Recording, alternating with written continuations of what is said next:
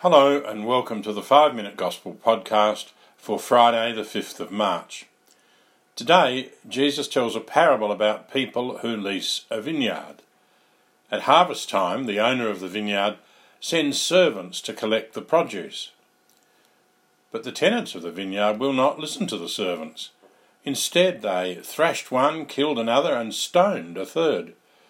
This happened a second time, when he sent more servants and so he sent his son.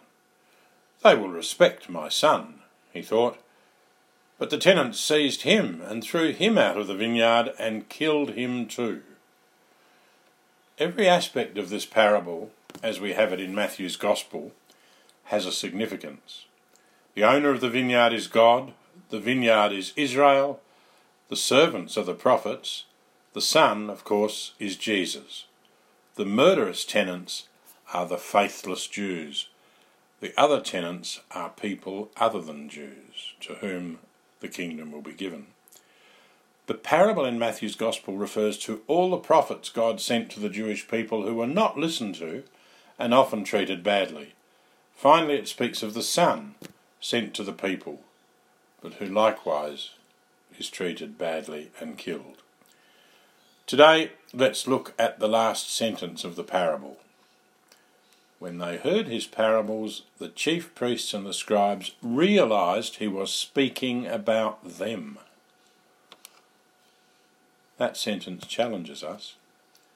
When I hear the parables, do I realize that Jesus is speaking about me, speaking to me? In today's parable and in all the Gospels, Jesus himself is speaking to us the general instruction on the Roman Missal, says, When the sacred scriptures are read in the church, God Himself speaks to His people.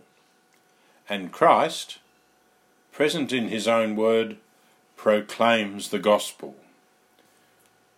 Therefore, all must listen with reverence. Hear those words again. Christ, present in His own word, proclaims the gospel. As we listen to or read today's parable, Jesus is speaking to us.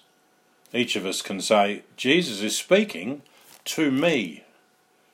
Jesus is really present in the gospel, teaching us. Therefore, it's really important that we read or listen to the gospel with great reverence because we are in the presence of Jesus Himself who is speaking to us. We are in the presence of Jesus Himself who is speaking to us whenever we read or hear a gospel. It's important also, therefore, that we stop and take a few minutes to think about what Jesus is saying to us. After we hear or read a gospel passage, we should ask, what is Jesus saying to me in this gospel passage? Today we might ask, what is Jesus saying to me in this parable? In the parable, the son of the landowner was rejected and killed. The tenants killed the son because they wanted to get the land for themselves. We would never outrightly reject Jesus or want to kill him, but we might ask ourselves today are there times in my life when I fail to listen to Jesus, when I do reject him? Are there times in my life when my words, or my actions, or my attitudes kill the love of Jesus in my heart?